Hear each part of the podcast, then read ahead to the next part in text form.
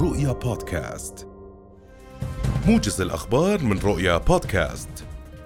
قال وزير الأشغال العامة والإسكان يحيى الكسبي إن جميع الطرق ضمن اختصاص الوزارة بمختلف مناطق المملكة سالكة باستثناء بعض الطرق في الجنوب سالكة بحذر بسبب تشكل الانجماد. وأكد الكسبي أن الكوادر الميدانية تقوم حاليا بالعمل على تفقد الطرق في الجنوب كافة مشيرا إلى أن العمل ما زال جار في عدد من المواقع في الجنوب لضمان ديمومة الحركة المرورية على الطرق بما فيها محافظة الطفيلة التي تشهد بعض الطرق فيها تشكلا للانجماد.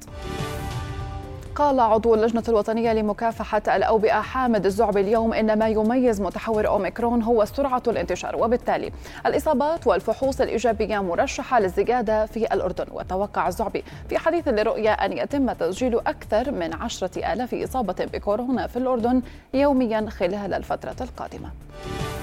اقتحم مستوطنون صباح اليوم باحات المسجد الأقصى المبارك الحرم القدسي الشريف بحسب ما أفادت دائرة الأوقاف الإسلامية في القدس. وقالت دائرة الأوقاف إن عشرات المستوطنين المتطرفين وطلاب المعاهد التوراتية اقتحموا الأقصى. من جهة باب المغاربة بحراسة مشددة من شرطة الاحتلال الإسرائيلي الخاصة. والمدججه بالسلاح وذلك على شكل مجموعات وأدوا طقوسا تلمودية استفزازية في باحاته وسط التصدي لهم بالطرد وهي هتافات التكبير الاحتجاجية من قبل المصلين والمرابطين وحراس المسجد الأقصى المبارك.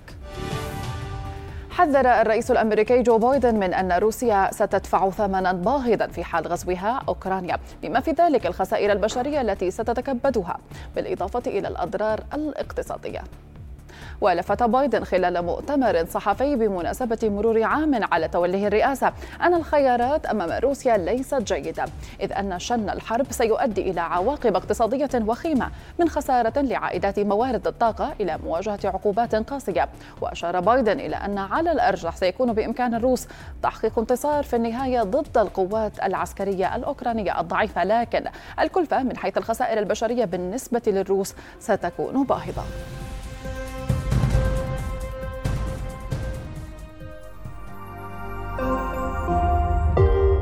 رؤيا بودكاست